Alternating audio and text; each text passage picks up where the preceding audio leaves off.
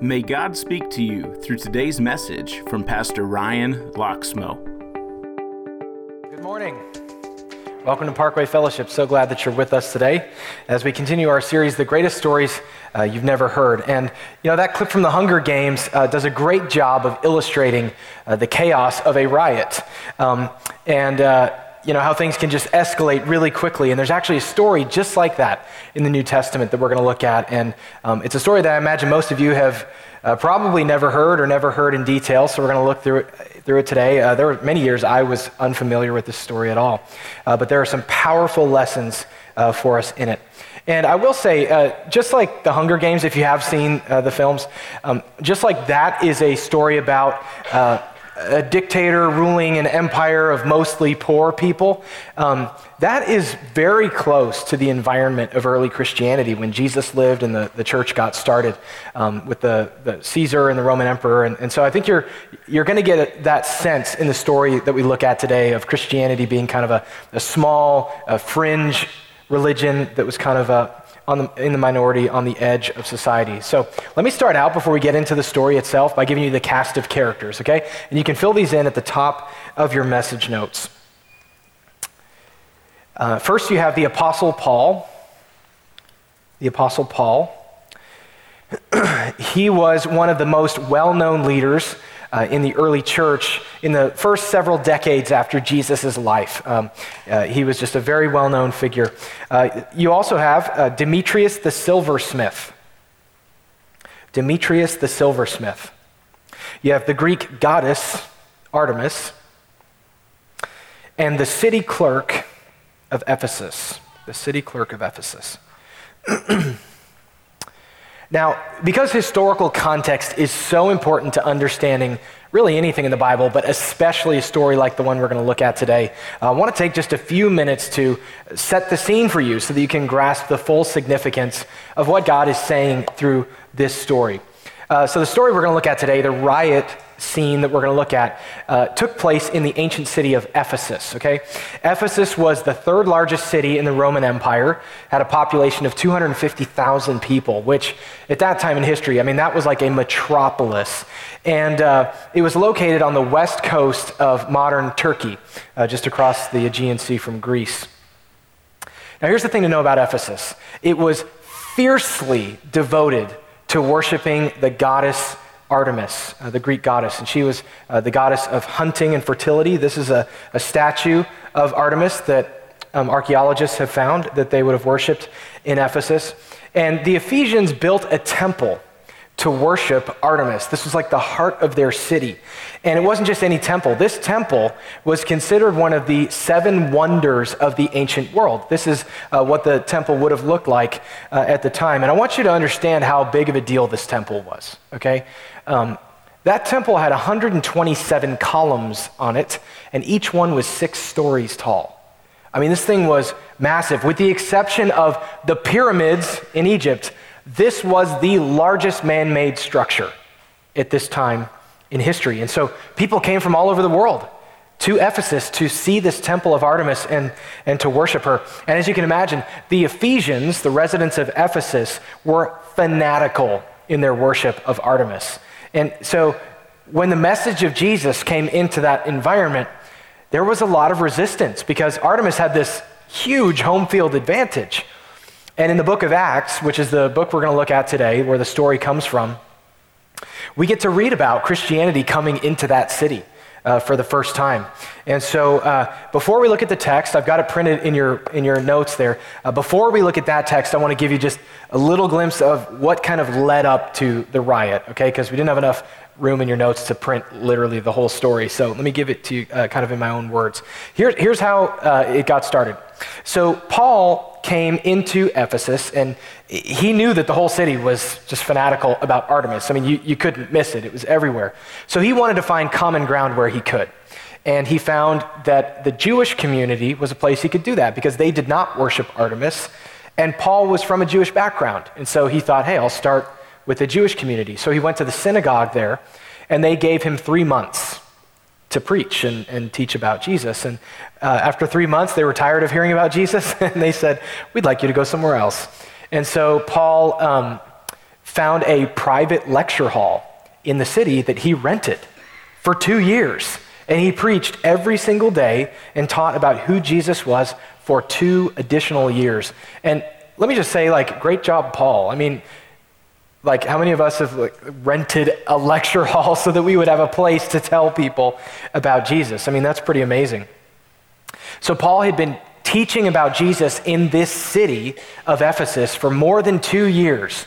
And a lot of people were coming to Christ, but a lot of people in that city were not happy about this message. And so things started to boil over. And that's where we're going to pick up what's printed in your notes. So let's read it together. Acts 19 23, that's where we're going to start. It says, About that time there arose a great disturbance about the way. And the way is just uh, the term for Christians um, in this passage. A silversmith named Demetrius who made silver shrines of Artemis, brought in no little business for the craftsmen. He called them together along with the workmen of related trades and said, Men, you know we receive a good income from this business, and you see and hear how this fellow Paul has convinced and led astray large numbers of people here in Ephesus and practically the whole province of Asia. He says that man made gods are no gods at all there's a danger not only that our trade will lose its good name, but also that the temple of the great goddess Artemis will be discredited, and the goddess herself, who's worshipped throughout the province of Asia and the world, will be robbed of her divine majesty. When they heard this, they were furious and began shouting, Great is Artemis of the Ephesians. So here's what's happening. The union of silversmiths in Ephesus, what they did is they, they made these little like silver tourist trinkets of, of Ephesus or of Artemis, probably looked a little bit like that statue I showed you, and they would sell them to the tourists that would come to see uh, the temple. And Christianity was growing to the point that they thought that their business was in jeopardy and their livelihood, and also that Artemis was being disrespected. And so they, this is the business community pushing back against the growth of Christianity in Ephesus. Let's keep going. Verse, nine, uh, verse 29. It says, Soon the whole city was in an uproar. The people seized Gaius and Aristarchus, Paul's traveling companions from Macedonia, and they rushed as one man into the theater. Paul wanted to appear uh, before the crowd, but the disciples would not let him. The assembly was in confusion. Some were shouting one thing, some another. Most of the people did not even know why they were there. They all shouted in unison for about two hours Great is Artemis of the Ephesians. So, here, so here's what's happening there's this full scale riot going on in this theater, as the passage says, but you have to understand the scope of this, okay? It's not like a little movie theater, okay? The theater in Ephesus was more like a stadium. This is actually a picture of the theater in Ephesus today. Okay, you can go see it. I've actually been there. It is massive. It's carved into the side of a mountain, and it had enough seating capacity for 25,000 spectators. I mean, this thing was unbelievable. Look at this aerial shot today of the Ephesian Theater. I mean, this thing is crazy. And so, I mean, it's like big enough that like Elton John could hold a concert there if he wanted to. And I say that because he actually played a concert there in 2001. If you don't believe me, you can YouTube it. But he did. But look, thousands of people rushed into this theater, and for two hours they're shouting, Great is Artemis of the Ephesians. And it's like this mob scene. And I know that's hard for us to relate to. You know, it's not like any of us have ever been so fanatical about something that, you know, we would, for example, sleep in tents outside of Best Buy for the chance to trample some people on Black Friday to get a good deal on TV number four for our house. But anyway, that's like, the, that's what was going on, okay? It was this frenzied scene, okay? Let's see how the story ends in verse 35. It says, The city clerk quieted the crowd and said, Men of Ephesus, doesn't all the world know that the city of Ephesus is the, garden, uh, the guardian of the temple of the great Artemis and of her image which fell from heaven? Therefore, since these facts are undeniable, you ought to be quiet, not do anything rash. If then Demetrius and his fellow craftsmen have a grievance against anybody, the courts are open, there are proconsuls, they can press charges. If there's anything further you want to bring up, it must be settled in a legal assembly. As it is, we are in danger of being charged with rioting because of today's events. In that case, we would not be able to account for this commotion since there's no reason for it. And so this poor city clerk comes out there in front of this, you know, giant riot in this stadium, and he's responsible for keeping the peace. And uh, because the Romans are all about law and order, he, he essentially politely suggests that the silversmiths, you know, take them to court, uh, which I, would love to know what the crowd's response was to that suggestion. Oh, we can go to the courts. Uh, what are we doing here? Okay, we'll just we'll take it up in the courts. Thanks for making us aware of that. Riot over. I'm pretty sure it didn't go like that. But look, here's the story. Okay, you've got this metropolis of Ephesus passionately worshiping this pagan goddess, Artemis. Their whole city revolves around that, and they are violently pro- protesting the growth of Christianity in their city. So, what does that have to do with us? Okay, this dramatic event that happened 2,000 years ago. What does it have to do with our daily lives? What is God teaching me through the story of the riot in Ephesus? That's really the question. Well, he's got a few things to teach us, and, and they're, um, they're pretty important. So, the first one, number one, is be persistent and adaptive when talking to people about Jesus. Be persistent and adaptive when talking to people about Jesus.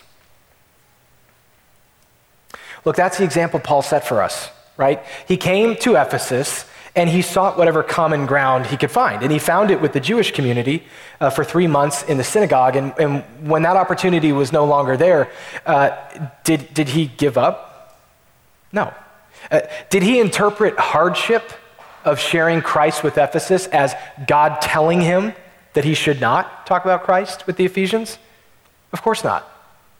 And so he adapted and he rented out this lecture hall and he, he spoke there for two years because he knew the Ephesians needed to hear about Christ. He knew that. And so he was going to adapt and he found this other venue. And for two years, he did that. And so many people became Christ followers that it impacted the business of the silversmiths. That's how this whole riot got started. You see, the riot scene was the result of persistent, adaptive evangelism on Paul's part and his team. You know, sharing Christ in a compelling, loving way. So, how can you do this? How, how can we all do this? I think Paul set a great example in this story. Look for people that you've got common ground with and start there. You know, uh, maybe you're in the corporate world, and that, I mean, that's where you are all the time. And you're surrounded by coworkers who are in that same corporate world all the time. I mean, find ways to reach out. I actually have a friend here at the church who uh, started a weekly Bible study over lunch at his office. They meet once a week. And the neat thing about that is he doesn't have to like sneak in a conversation about Jesus. He can just say, hey, we're having a Bible study on Wednesday at lunch. Love, love for you to come. And people have, and they've you know, led to meaningful conversations about Christ. You know, if you're heading off to college, or you're going back to college uh, here soon, uh, what a fertile environment to share Christ with people at a time when people are asking big questions and thinking about their future. Uh, I recently had lunch uh, with a guy whose daughter is in college and she's gotten involved in, with an organization that shares Christ on college campuses, and they've seen lives changed. College campuses are an amazing place uh, to do that, and there's a lot of creative ways to reach out. Uh, if you're a mom, connect with other moms in the community. I mean, that's a great source of common ground. I uh, heard a story of a woman here at the park who is a stay at home mom, and her next door neighbor is also a stay at home mom, and she happens to be Muslim. And she's just built a friendship with this neighbor because they're both stay at home moms, they're neighbors, they live on the same street. And a genuine friendship has grown, and it's led to some meaningful conversations about Christ and God. I mean, it's, it's pretty amazing what's happened. You know, another uh, thing you could do if, if no ideas are coming to your mind right now is lead a small group here at the park. You know, we talk about this a lot, but that would be a, really easy way to just have a group and invite your neighbors and friends to come and just talk about Jesus. A great way to create a, a little space of truth in your neighborhood, in your community. You know, it's the kind of thing that Paul would have done. And so if you haven't led a small group here at the park, that'd be a great place to start. I mean, we've seen a lot of lives change through our small groups here. But look, the, the basic idea with all of these ideas I'm throwing out, and there's many, many other ways you could do it. The basic idea is that you want to cultivate real relationships with people based on common ground if you can, and build that bridge of relationship so that that bridge can withstand the weight of truth when you begin to talk about Christ with them. I mean, that's really the idea. And be persistent. I mean, don't lose sight of the fact that people in your circles need Christ. And you might be the only Christ follower in their circles. And so you've got to be persistent and adaptive. And here's the thing God wired you a certain way, and He gave you a certain set of gifts, and He gave you a certain circle of influence that nobody else has. And so we have to be persistent and adaptive within those circles of influence. I mean, how many of us in this room have relationships with Christ now because somebody was persistent and adaptive with us? That's true for me. I can think of four or five people that if they weren't persistent and adaptive with me, I might not be a Christ follower today. Or, or my life would have looked very different. So we have to do that. There's a second thing we can learn. Number two, don't be discouraged when God doesn't appear to be winning. Don't be discouraged when God doesn't appear to be winning. Look, the message of the cross is going to be offensive to some people. And I don't mean that the message itself is offensive or insulting.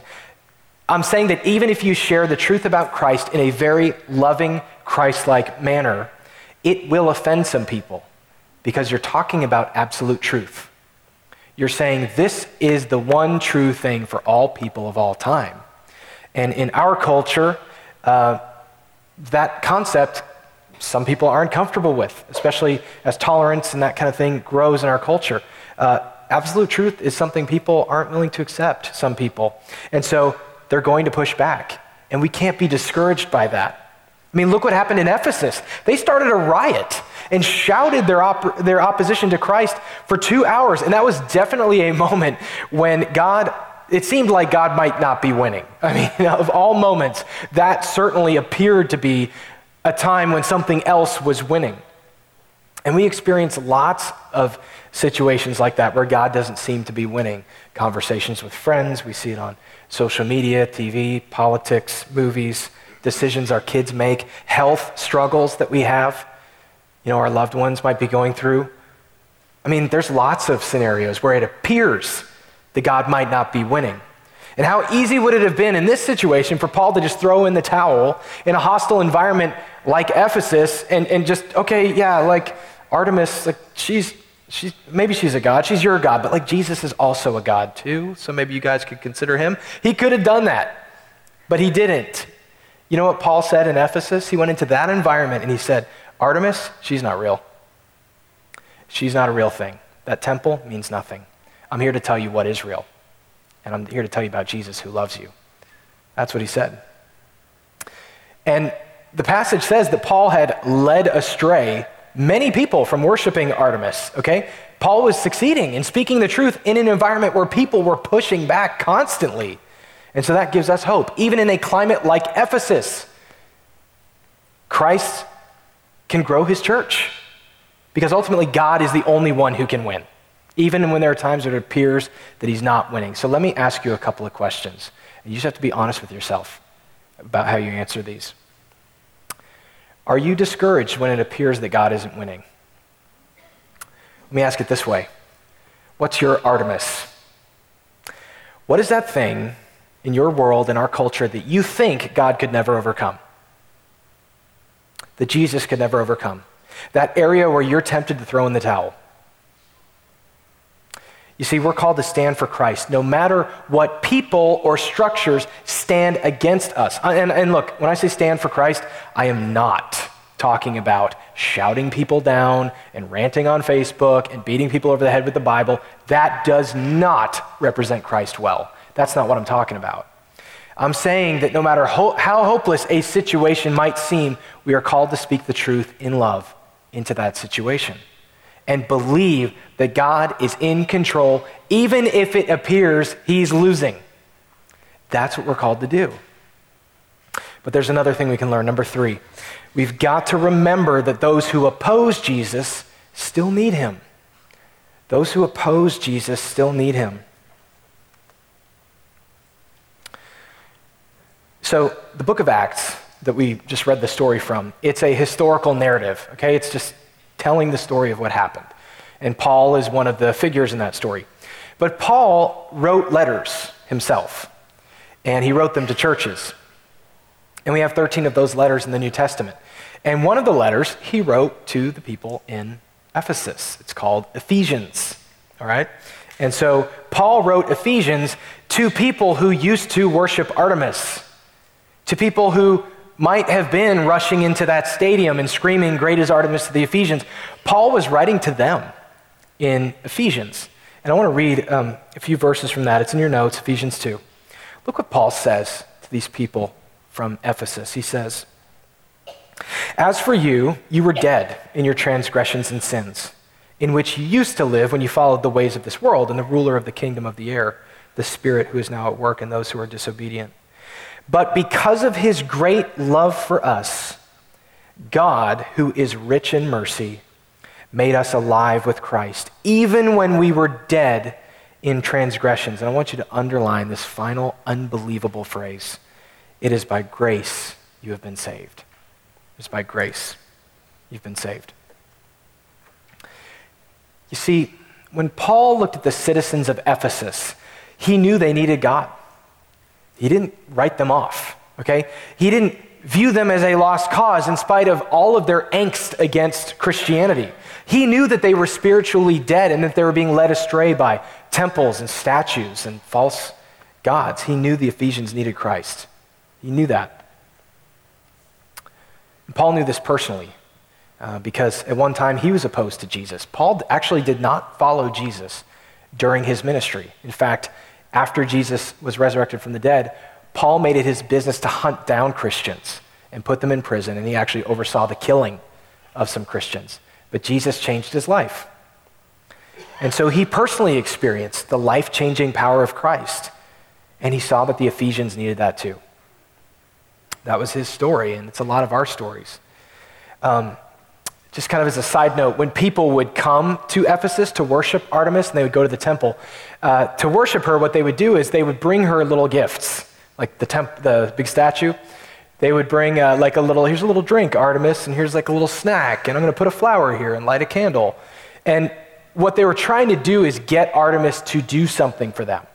Because I don't know if you remember from like high school studying Greek mythology, the Greek gods and goddesses didn't particularly like people. They, they were very fickle. They certainly were not unconditionally loving. And so humans were always trying to kind of get them to be on their side and, oh, maybe if I do this, they'll give me this or that kind of thing, and maybe they'll just zap me with a lightning bolt. I don't know. But they were trying to get the Greek gods and goddesses to reach down from Mount Olympus and care, basically. And when you know that, how radical is it for somebody like Paul to walk into that town and preach grace and talk about Jesus? And what he's saying here in Ephesians, writing to that community, is that Jesus Christ loved us so much that he willingly and willfully died for us, that he took the initiate, initiative in doing that. And believe me, he very much appeared to lose, Jesus did, when he died on a cross, bled to death, was buried in a tomb, his body went cold, and a couple days later, he started breathing again. I mean, he appeared to lose for a while there, but that appearance didn't mean anything. Uh, the truth is that Christ won a victory over sin and death on the cross. And he offers his grace, a free gift of salvation. And he initiated that. He initiated that relationship. You don't have to coerce God into loving you or bribe him to think about you or care about you. He loves you deeply already. And there are temples of Artemis in our culture today, institutions and ideologies that stand against Christ, and millions of people who give their allegiance to those institutions. And some of us in this room might still be doing that now or used to. But those people still need Jesus because they're buying into the Artemises of our culture. And it's our job to lovingly lead them to the truth. Look, even if it sometimes seems like the message of Jesus is getting drowned out in our culture, uh, that our city is being lost or other gods are on the throne, you've got to remember that Jesus Christ reigns. That is the truth in spite of whatever appearance there is. I mean, 2,000 years ago in Ephesus, sure seemed like Artemis was on the throne if you were there. I mean, you had a stadium full of people shouting that she was great and that Jesus was not. And she has this temple that's the great wonder of the world. You remember that picture I showed you of the temple earlier? Here's what's left of it today one column standing up. And you know what? That wasn't even really standing. Archaeologists were like, found a piece, like some pieces of columns, and they were like, we should probably set it up so people at least know where the temple once was. That's what that is. Because there are no real competitors to the throne of Christ. That's what that means. All pretenders to the throne will be shown for what they are no gods at all, which is the message that Paul brought to the Ephesians. Artemis isn't real. That's what he was saying. We've got to be persistent and adaptive in the way that we share Christ with the world and not be discouraged when it seems like something else is winning. Not be discouraged in the face of our temples of Artemis that are out there, and they're everywhere. Because our world needs Jesus, especially those who seem like his opponents. They especially need him. The love of Christ changes lives and the world and offers real hope. And we have to be the ones to carry that banner. So go ahead and pull out your connection card and let's ask God to help us take some next steps.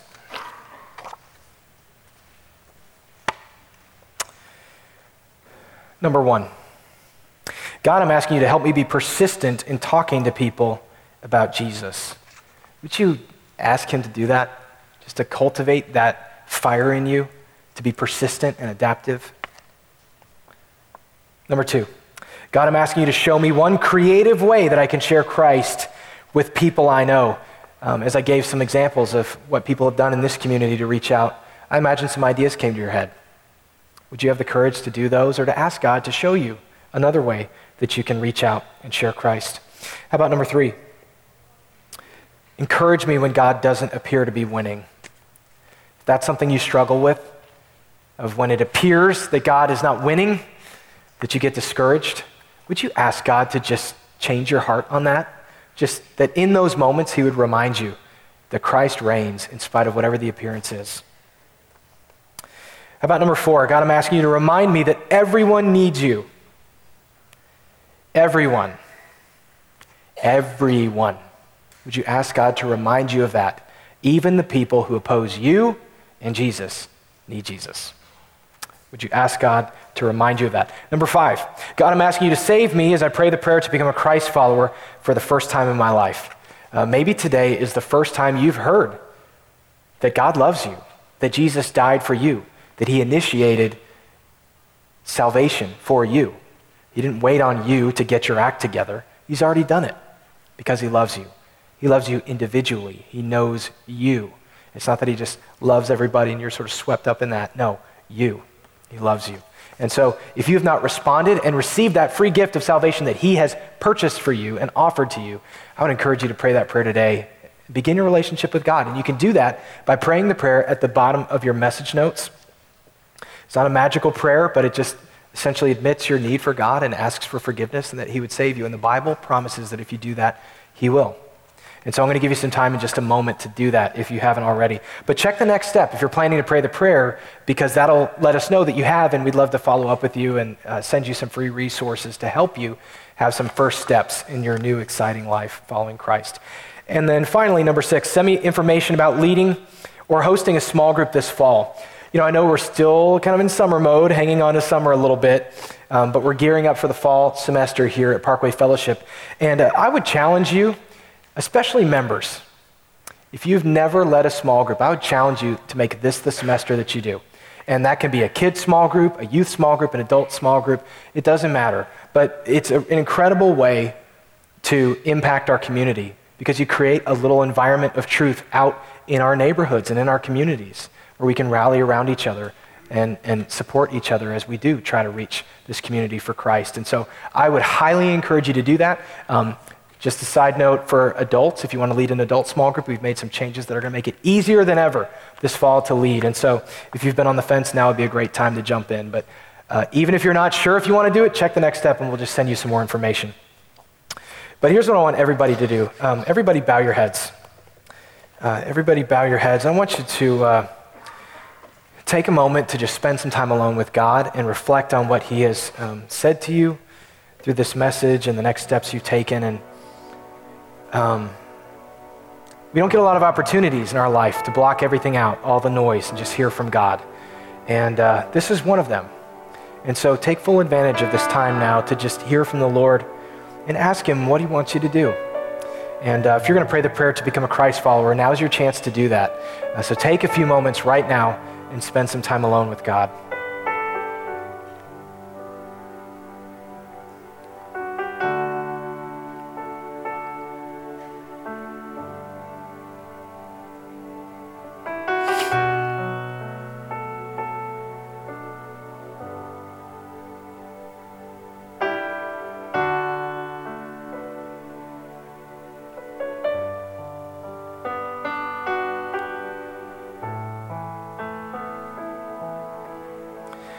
Heavenly Father, I thank you so much that you love us so deeply that you would send your Son, Jesus Christ, to this earth to pay the penalty for our sins, the things we have done. You took that on, Lord, and you nailed all of those sins to the cross and dealt with them once and for all so that there would be nothing standing in our way of knowing you and loving you and having the hope in this life of a relationship with you and a hope for the next one that we will spend eternity with you in heaven. Lord, I thank you for that. We don't deserve it. And it's a free gift that you offer. And Lord, I pray that you would give, our, give us a, a heart for this world, Lord, that there are people out there who don't know you, Lord, that don't know your truth, who haven't had the opportunity to meet you. And I pray, Father, that you would soften our hearts toward them, especially the people in our culture who seem to oppose you, Lord. Help us to have just compassion toward them as, as people who desperately need you. And God, help us not to be intimidated by the temples of Artemis in our culture, but to know that you reign in spite of whatever the appearance may be. Thank you, Lord, for Jesus. And it's in his name I pray. Amen. Thank you for taking the time to listen to this message. For more information about Parkway Fellowship, find us online at parkwayfellowship.com or facebook.com slash parkwayfellowship. You can also download our mobile app for access to the most recent messages, video content, and much more. It is available both in the Apple App Store and Android's Google Play.